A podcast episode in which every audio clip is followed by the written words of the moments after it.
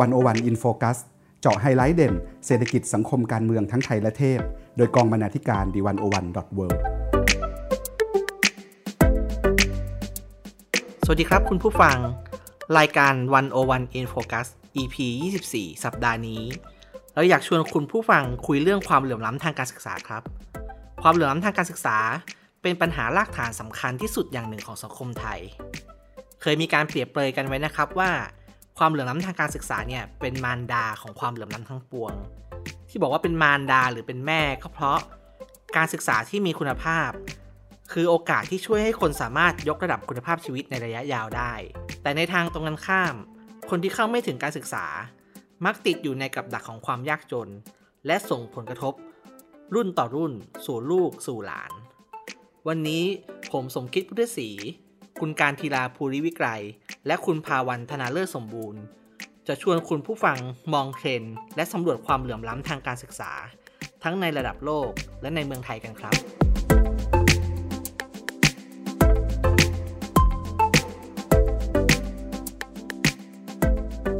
สวัสดีครับคุณการทีลา สวัสดีครับคุณภาวัน สวัสดีค่ะ ผมอยากจะเริ่มต้นด้วยการชวนคุณการทีลา คุยถึงเทรนด์การศึกษา และความเหลื่อมล้ำทางการศึกษาในระดับโลก ไม่ทราบว่าตอนนี้เป็นยังไงบ้างครับค่ะสำหรับภาพรวมการศึกษาโลกในช่วงหลายสิบปีมานี้นะคะ ต้องบอกก่อนเลยว่าสถานการณ์ในภาพรวมเนี่ยคือดีขึ้น เพราะว่าคนเนี่ยเข้าถึงการศึกษามากขึ้น อัตราการสมัครเข้าเรียนในโรงเรียนของเด็กทั่วโลกเพิ่มขึ้นนะคะ เช่น ในปี 1970 เนี่ย บริเวณแอฟริกาใต้ซาฮารานะคะ เคยมีอัตราการเข้าเรียนแค่ประมาณ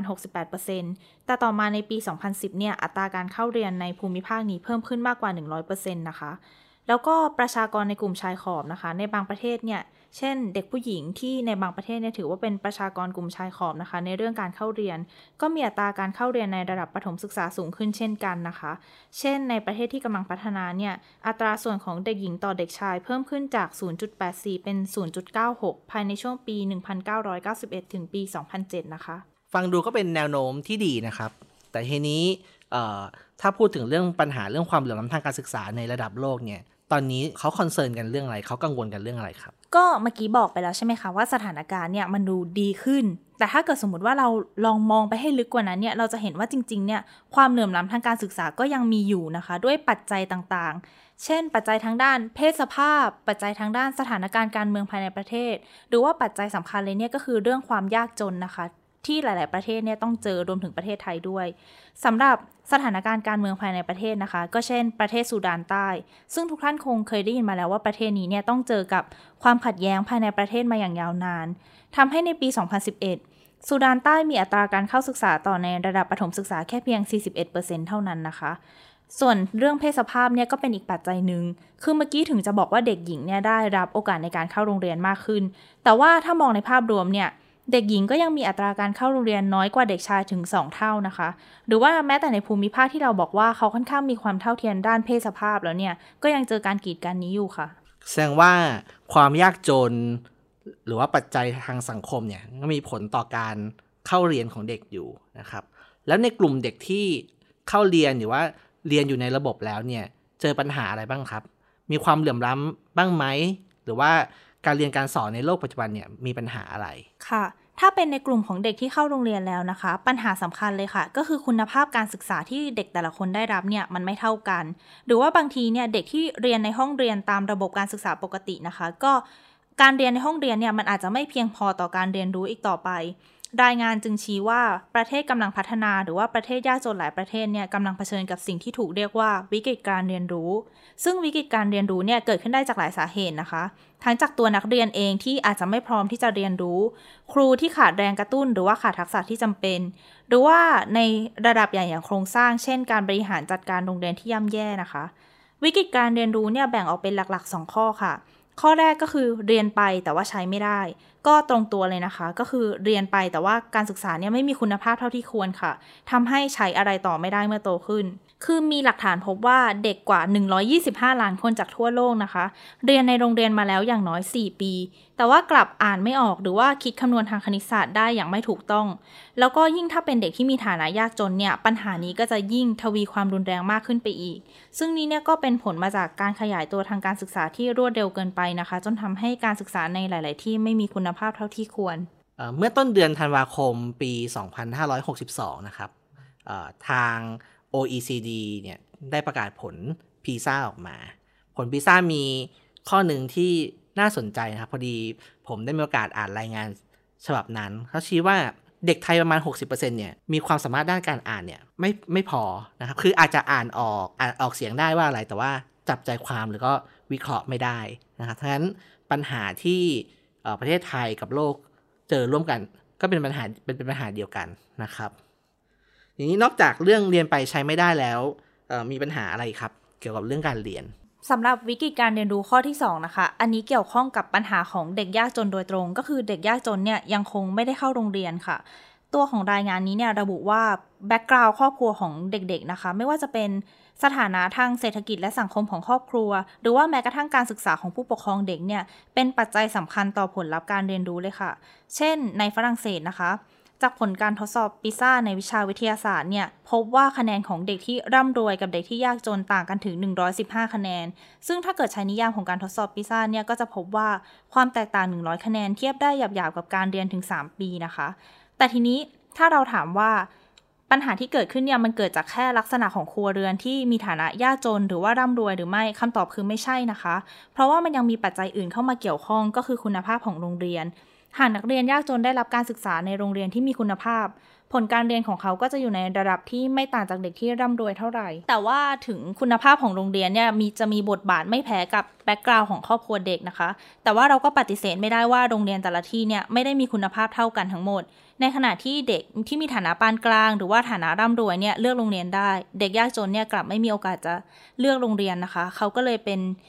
ได้รับผลกระทบอย่างรุนแรงจากระบบการศึกษาที่ยังไม่มีคุณภาพค่ะ ครับฟังคุณกันทีลาพูดก็พอเห็นนะครับว่า ปัญหาความเหลื่อมล้ำทางการศึกษาเนี่ยในด้านหนึ่งเนี่ยก็เป็นผลมาจากที่คุณภาพของโรงเรียนเนี่ยไม่เท่ากันนะครับก็คือเป็นฝั่ง supplyนะครับฝั่ง supply หรือว่าฝั่งอุปทานของการศึกษา แต่ในขณะเดียวกันเด็กนักเรียนเนี่ยก็มีปัญหาเรื่องความยากจนที่อาจจะทำให้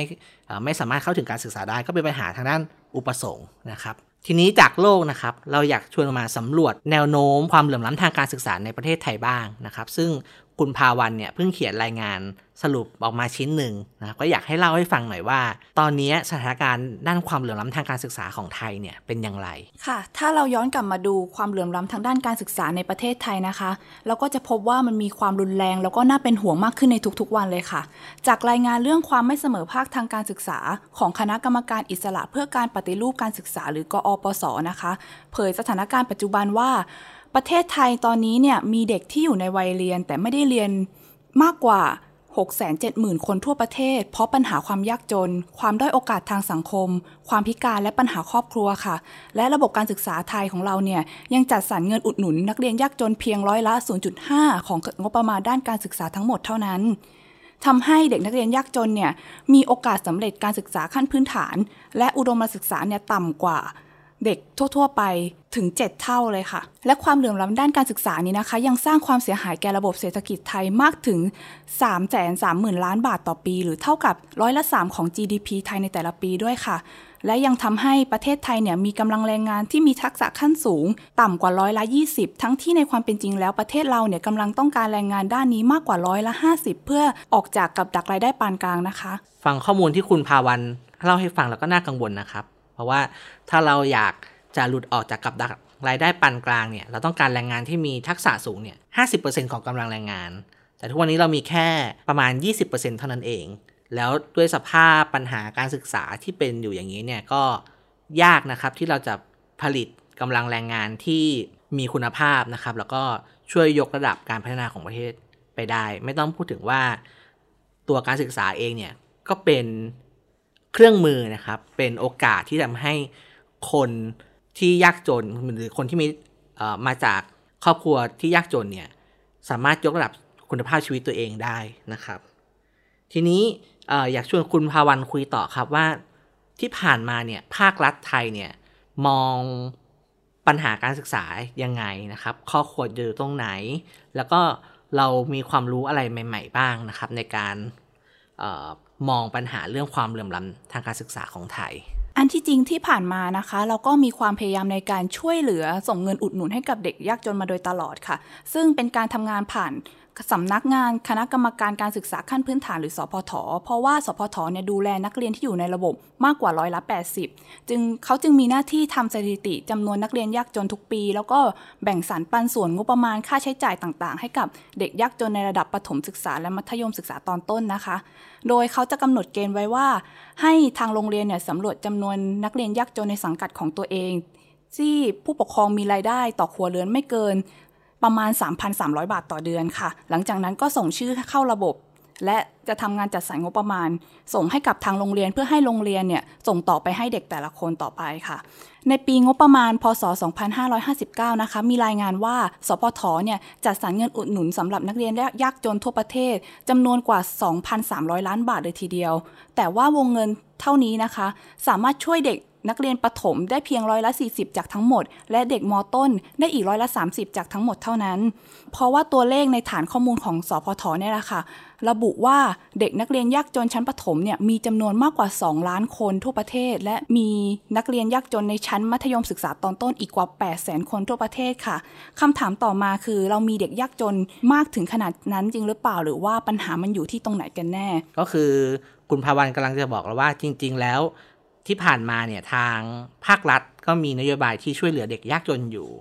ครับมีการทำข้อมูลมีการจ่ายเงินอุดหนุนนะครับ แต่ว่าผลลัพธ์ปลายทางที่เราเห็นอยู่เนี่ยก็คือไม่ได้ผลเท่าที่ควรนะครับ ซึ่งปัญหาเนี่ยก็อาจจะมาจากทั้งข้อมูลไม่เพียงพอหรือเปล่า หรือว่างบประมาณไม่พอหรือเปล่า นี้อยากให้เล่าให้ฟังหน่อยครับว่าจริงๆแล้วปัญหาสำคัญของการช่วยเหลือที่ไม่ค่อย ได้ผลเนี่ยเป็นผลมาจากอะไรค่ะ ถ้าเราย้อนมองดูกระบวนการดีๆ แล้วเนี่ย เราจะพบได้ว่าตัวเลขยนักเรียนยากจนที่ปรากฏบนฐานข้อมูลของสพทนะคะ ไม่ได้สะท้อนความเป็นจริงค่ะ เพราะว่าเรายังมีการคัดกรองที่ไม่แม่นยำทำให้ตัวเลขของนักเรียนเนี่ย มันสูงเกินกว่าความเป็นจริงไปมากทำให้เกิดเครื่องมือใหม่ ๆ ในการคัดกรองนักเรียนยากจน จากคณะผู้วิจัยของรองศาสตราจารย์ ดรชัยยุทธปัญญาสวัสดิ์สุด จากมหาวิทยาลัยธรรมศาสตร์ค่ะ ซึ่งเขาได้เสนอแนวทางคัดกรองเด็กและเยาวชนยากจนรูปแบบใหม่ในปี 2559 ว่า เราควรจะกำหนดเกณฑ์ใหม่ให้ ดูซิว่าผู้ปกครองเนี่ยต้องมีรายได้ไม่เกิน 3,000 บาทต่อคนต่อเดือน และต้องมีเงื่อนไขสถานะอีก 4 แบบก็คือ 1. เงื่อนไขด้านภาระพึ่งพิงครอบครัว เราไปดูซิว่าเขามีคนพิการมีผู้สูงอายุ มีเด็กอายุต่ำกว่า 15 ปีคนว่างงาน หรือว่าเขาเป็นพ่อแม่เลี้ยงเดี่ยวหรือเปล่า 2. เราไปดูซิว่าสภาพที่อยู่อาศัยของเขาชำรุดทรุดโทรมหรือไม่ บ้านเนี่ยทำจากวัสดุพื้นบ้านอย่างไม้ไผ่ ใบจากของเหลือใช้หรือเป็นบ้านเช่าหรือเปล่า เงื่อนไขที่ 3 คือ เขาต้องไม่มีรถยนต์ส่วนตัวและ 4 ถ้าเกิดเขาเป็นเกษตรกรต้องมีที่ดินทำกินไม่เกินหนึ่งไร่ หรือว่าไม่มีที่ดินทำกินเลยค่ะพูดง่าย ๆ ว่าวิธีคัดกรองเด็กยากจนเนี่ยเราต้องเปลี่ยนไปนะครับจากเดิมที่ใช้การทำแบบสอบถามตรงๆ ง่าย ๆ ก็อาจจะไม่เพียงพอแล้วก็ไม่แม่นยำนะครับ ทีม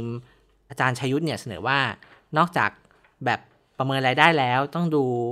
ปัจจัยอื่นที่เป็นตัวชี้วัดทางอ้อมด้วยนะครับ ซึ่งคุณภาวันก็เล่าให้ฟังว่า เช่นไปดูว่าบ้านทำทำมาจากวัสดุอะไรนะครับ หรือว่ามีรถยนต์ไหมมีคนพิการอยู่ในครอบครัวไหมนะครับ ซึ่งก็จะทำให้การประเมินว่าใครคือเด็กยากจนตัวจริงเนี่ยทำได้แม่นยำมากขึ้นนะครับ แล้วก็ พอใช้วิธีแบบนี้ครับเราสามารถมองเห็น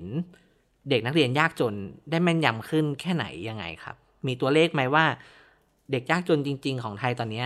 เป็นเท่าไหร่ ค่ะหลังจากเราได้ใช้แบบคัดกรองแบบใหม่ลอง ดูซิว่าเด็กยากจนทั่วประเทศมีจำนวนเท่าไหร่แล้วเนี่ย เราก็สามารถคัดกรองได้ว่า ปัจจุบันเนี่ยเรามีนักเรียนยากจนเหลืออยู่ 1 1 5 0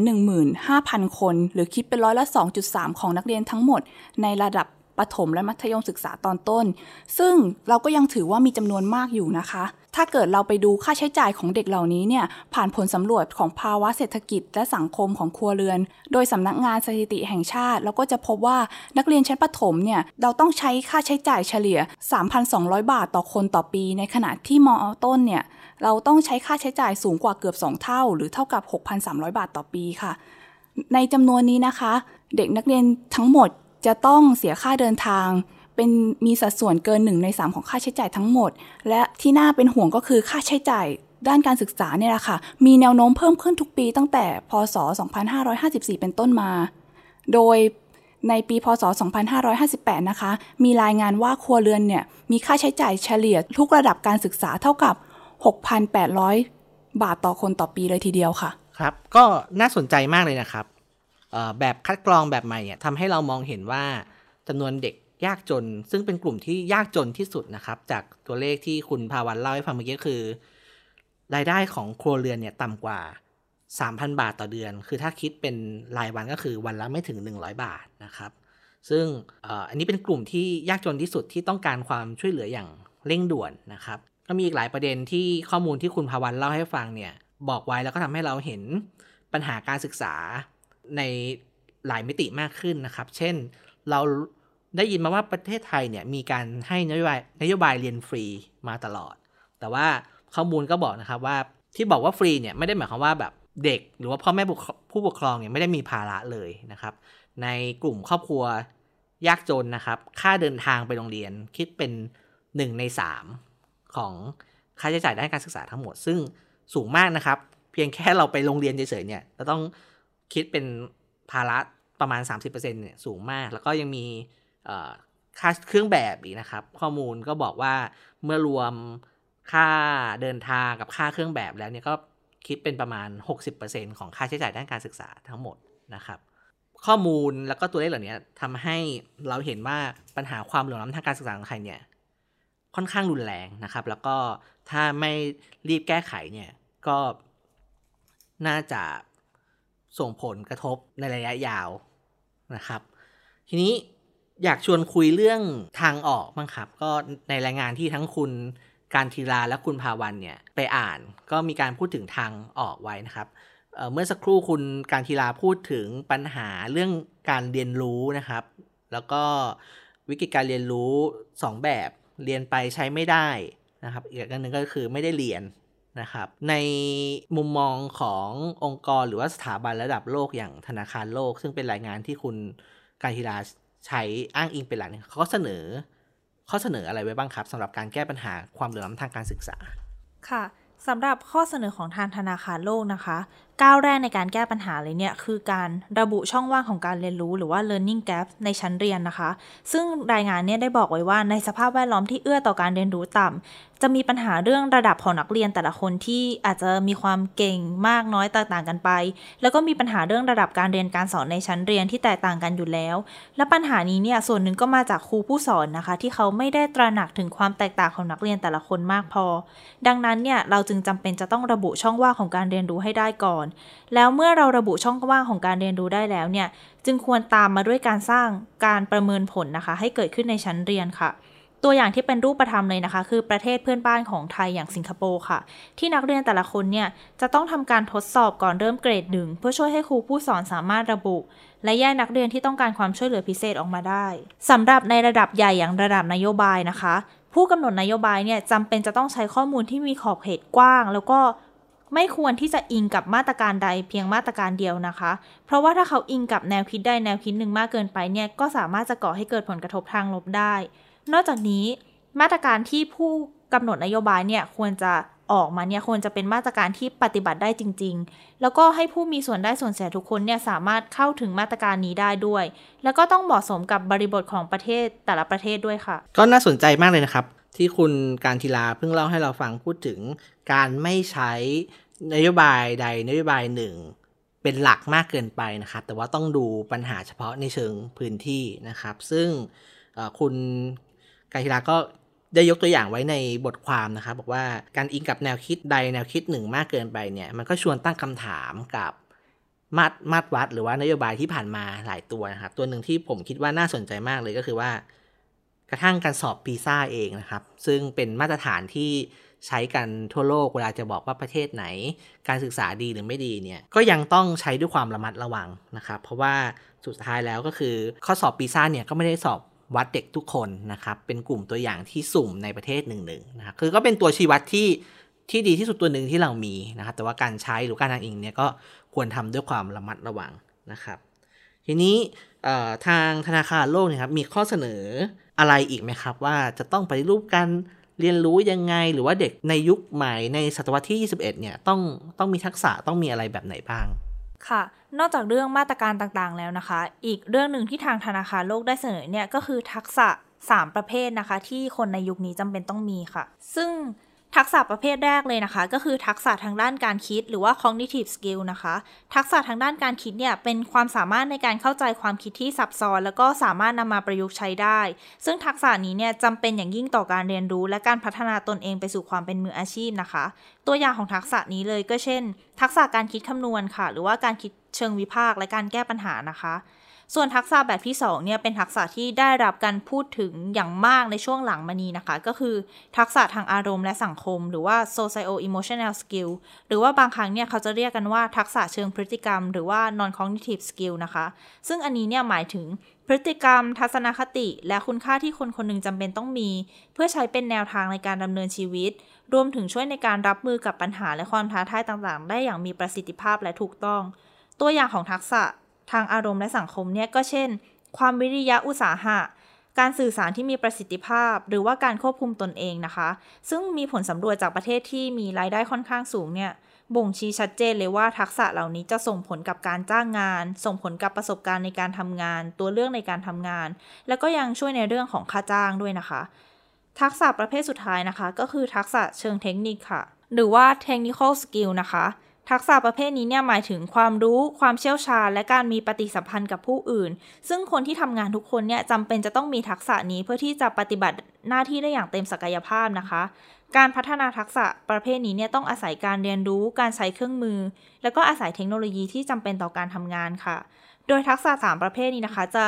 พัฒนาได้ในช่วงวัยที่แตกต่างกันค่ะ ก็คือจะเริ่มตั้งแต่วัยเด็ก แล้วก็จะพัฒนาต่อในช่วงวัยรุ่น แล้วก็วัยผู้ใหญ่ตอนต้นนะคะ แต่ว่าทักษะทั้ง 3 ประเภทนี้เนี่ยก็ไม่ได้แยกขาดจากกันอย่างสิ้นเชิงค่ะ แต่ว่าทั้ง 3 ประเภทนี้เนี่ยเป็นทั้งตัวสนับสนุนและตัวเสริมแรงซึ่งกันและกัน จึงจำเป็นอย่างยิ่งที่คนคนหนึ่งนะคะ จะต้องมีทักษะแล้วก็พัฒนาทักษะทั้ง 3 ประเภทนี้ค่ะ เพื่อที่จะพร้อมรับกับการเปลี่ยนแปลงบนโลกใบนี้ค่ะ ครับก็จะเห็นนะครับว่าในโลกยุคใหม่ในศตวรรษที่ 21 เนี่ยทักษะทั้ง 3 อย่างที่คุณกันทีลาเล่าให้ฟังเนี่ยเป็นทักษะที่จำเป็นนะครับผมคิดว่ามี keyword ที่น่าสนใจอยู่เขาบอกว่าการมีทักษะทั้ง 3 ประเภทเนี่ยจะช่วยให้เราพร้อมรับมือกับความเปลี่ยนแปลงนะครับแล้วก็ใช้ชีวิตได้อย่างมีความสุขบนโลกที่ผันผวนใบนี้นะครับผมคิดว่าโลกในศตวรรษที่ 21 นะครับก็คือเป็นโลกที่ แต่ละคนเนี่ยต้องมีทักษะเพื่อที่จะเรียนรู้ได้เองต่อไปเรื่อยๆนะครับคือการเรียนโรงเรียนเนี่ยเป็นการติดอาวุธเพื่อให้เราเรียนรู้ได้เองต่อไปเรื่อยๆ ไม่มีวันจบอะครับ นี่กลับมาที่เมืองไทยบ้างครับ เมื่อกี้คุณภาวันพูดถึงปัญหาความเหลื่อมล้ำพูดถึงปัญหาเด็กยากจนพิเศษ หรือว่าเด็กยากจนที่สุดในประเทศไทยนะครับ เรามีเครื่องมือหรือมีนโยบายอะไรใหม่ ๆ นะครับ ที่ถูกออกแบบมาเพื่อใช้แก้ปัญหา เด็กยากจนพิเศษในประเทศไทยโดยเฉพาะ ค่ะ จากเดิมนะคะ เราก็จะเห็นได้ว่าสพทเนี่ยทุ่มเงินไปมากกว่า 2,300 ล้านบาท แต่ว่าสามารถดูแลเด็กยากจนได้ไม่ถึงครึ่ง แถมยังอาจจะเป็นการให้เงินผิดคน ผิดวัตถุประสงค์อีกค่ะทำให้หลังจากเรามีแบบคัดกรองแบบใหม่แล้ว คณะผู้วิจัยของอาจารย์ชัยยุทธเลยเสนออัตราเงินอุดหนุนนักเรียนยากจนแบบใหม่ด้วย ซึ่งแบ่งออกเป็นอัตราเงินอุดหนุนขั้นสูงและขั้นต่ำค่ะ สำหรับขั้นสูงนะคะ รัฐจะต้องมอบเงินเป็นค่าใช้จ่ายทางด้านการศึกษาหลักๆ 4 ด้าน ได้แก่ค่าเล่าเรียน ค่าเครื่องแบบ ค่าหนังสือหรืออุปกรณ์การเรียน และค่าเดินทางไปเรียนค่ะ นอกจากนี้ยังอาจสนับสนุนค่าอาหารเช้า และค่าอาหารกลางวันให้อีกด้วย ส่วนเงินอุดหนุนขั้นต่ำนะคะ รัฐอาจจะมอบแค่ค่าเดินทาง และค่าอาหารเช้าหรืออาหารกลางวันให้กับเด็กๆ ค่ะ เมื่อเราคำนวณค่าใช้จ่าย ออกมาตามอัตรานี้นะคะ เราจะพบได้ว่านักเรียนชั้นประถมเนี่ยได้รับเงินราว 2,700 บาทต่อปี ตามอัตราอุดหนุนขั้นต่ำและอีก 4,000 บาทต่อปี เมื่อใช้อัตราอุดหนุนขั้นสูง ในทำนองเดียวกันนะคะ เด็กมต้นเนี่ยก็จะได้รับเงินขั้นต่ำประมาณ 5,600 บาทต่อปี และขั้นสูงเป็นเงินอีก 7,900 บาทต่อปีค่ะสำหรับส่วนนี้นะคะ เราก็จะเห็นได้ว่ารัฐเนี่ยใช้เงินเริ่มต้นที่ 380 ล้านบาท เมื่อใช้อัตราเงินอุดหนุนขั้นต่ำและใช้เงินเริ่มต้นที่ 563 ล้านบาท เมื่อใช้อัตราอุดหนุนขั้นสูงเท่านั้นเองค่ะ ครับคุณผู้ฟังนี่เป็นเพียงแค่บางส่วนของปัญหาความเหลื่อมล้ำทางการศึกษาเท่านั้นนะครับ ยังมีประเด็นยังมีแง่มุม ยังมีปัญหาอีกจำนวนมากนะครับ เวลาเราพูดถึงเรื่องความเหลื่อมล้ำทางการศึกษาครับสำหรับคุณผู้ฟังท่านใดที่สนใจเรื่องความเหลื่อมล้ำทางการศึกษาครับเราอยากชวนให้อ่านสปอตไลท์ชุด การศึกษาไทยเปลี่ยนความเหลื่อมล้ำเป็นความเสมอภาค ซึ่งเป็นงานที่กองทุนเพื่อความเสมอภาคทางการศึกษา หรือว่ากสศนะครับ ร่วมกับวันโอวันนำความรู้ใหม่ๆ ในประเด็นความเหลื่อมล้ำทางการศึกษามาเล่าให้ฟังนะครับ แล้วก็ยังสามารถติดตามประเด็นเรื่องความเหลื่อมล้ำทางการศึกษาเนี่ยต่อเนื่องได้ตลอดปีที่ d 1 0 1 w o r l d นะครับสำหรับวันนี้ผม คุณการทีลาและคุณภาวันขอลาไปก่อนครับ พบกับวันโอวันอินโฟกัสได้ใหม่ในสัปดาห์หน้า สวัสดีครับ สวัสสวัสดีดีค่ะค่ะ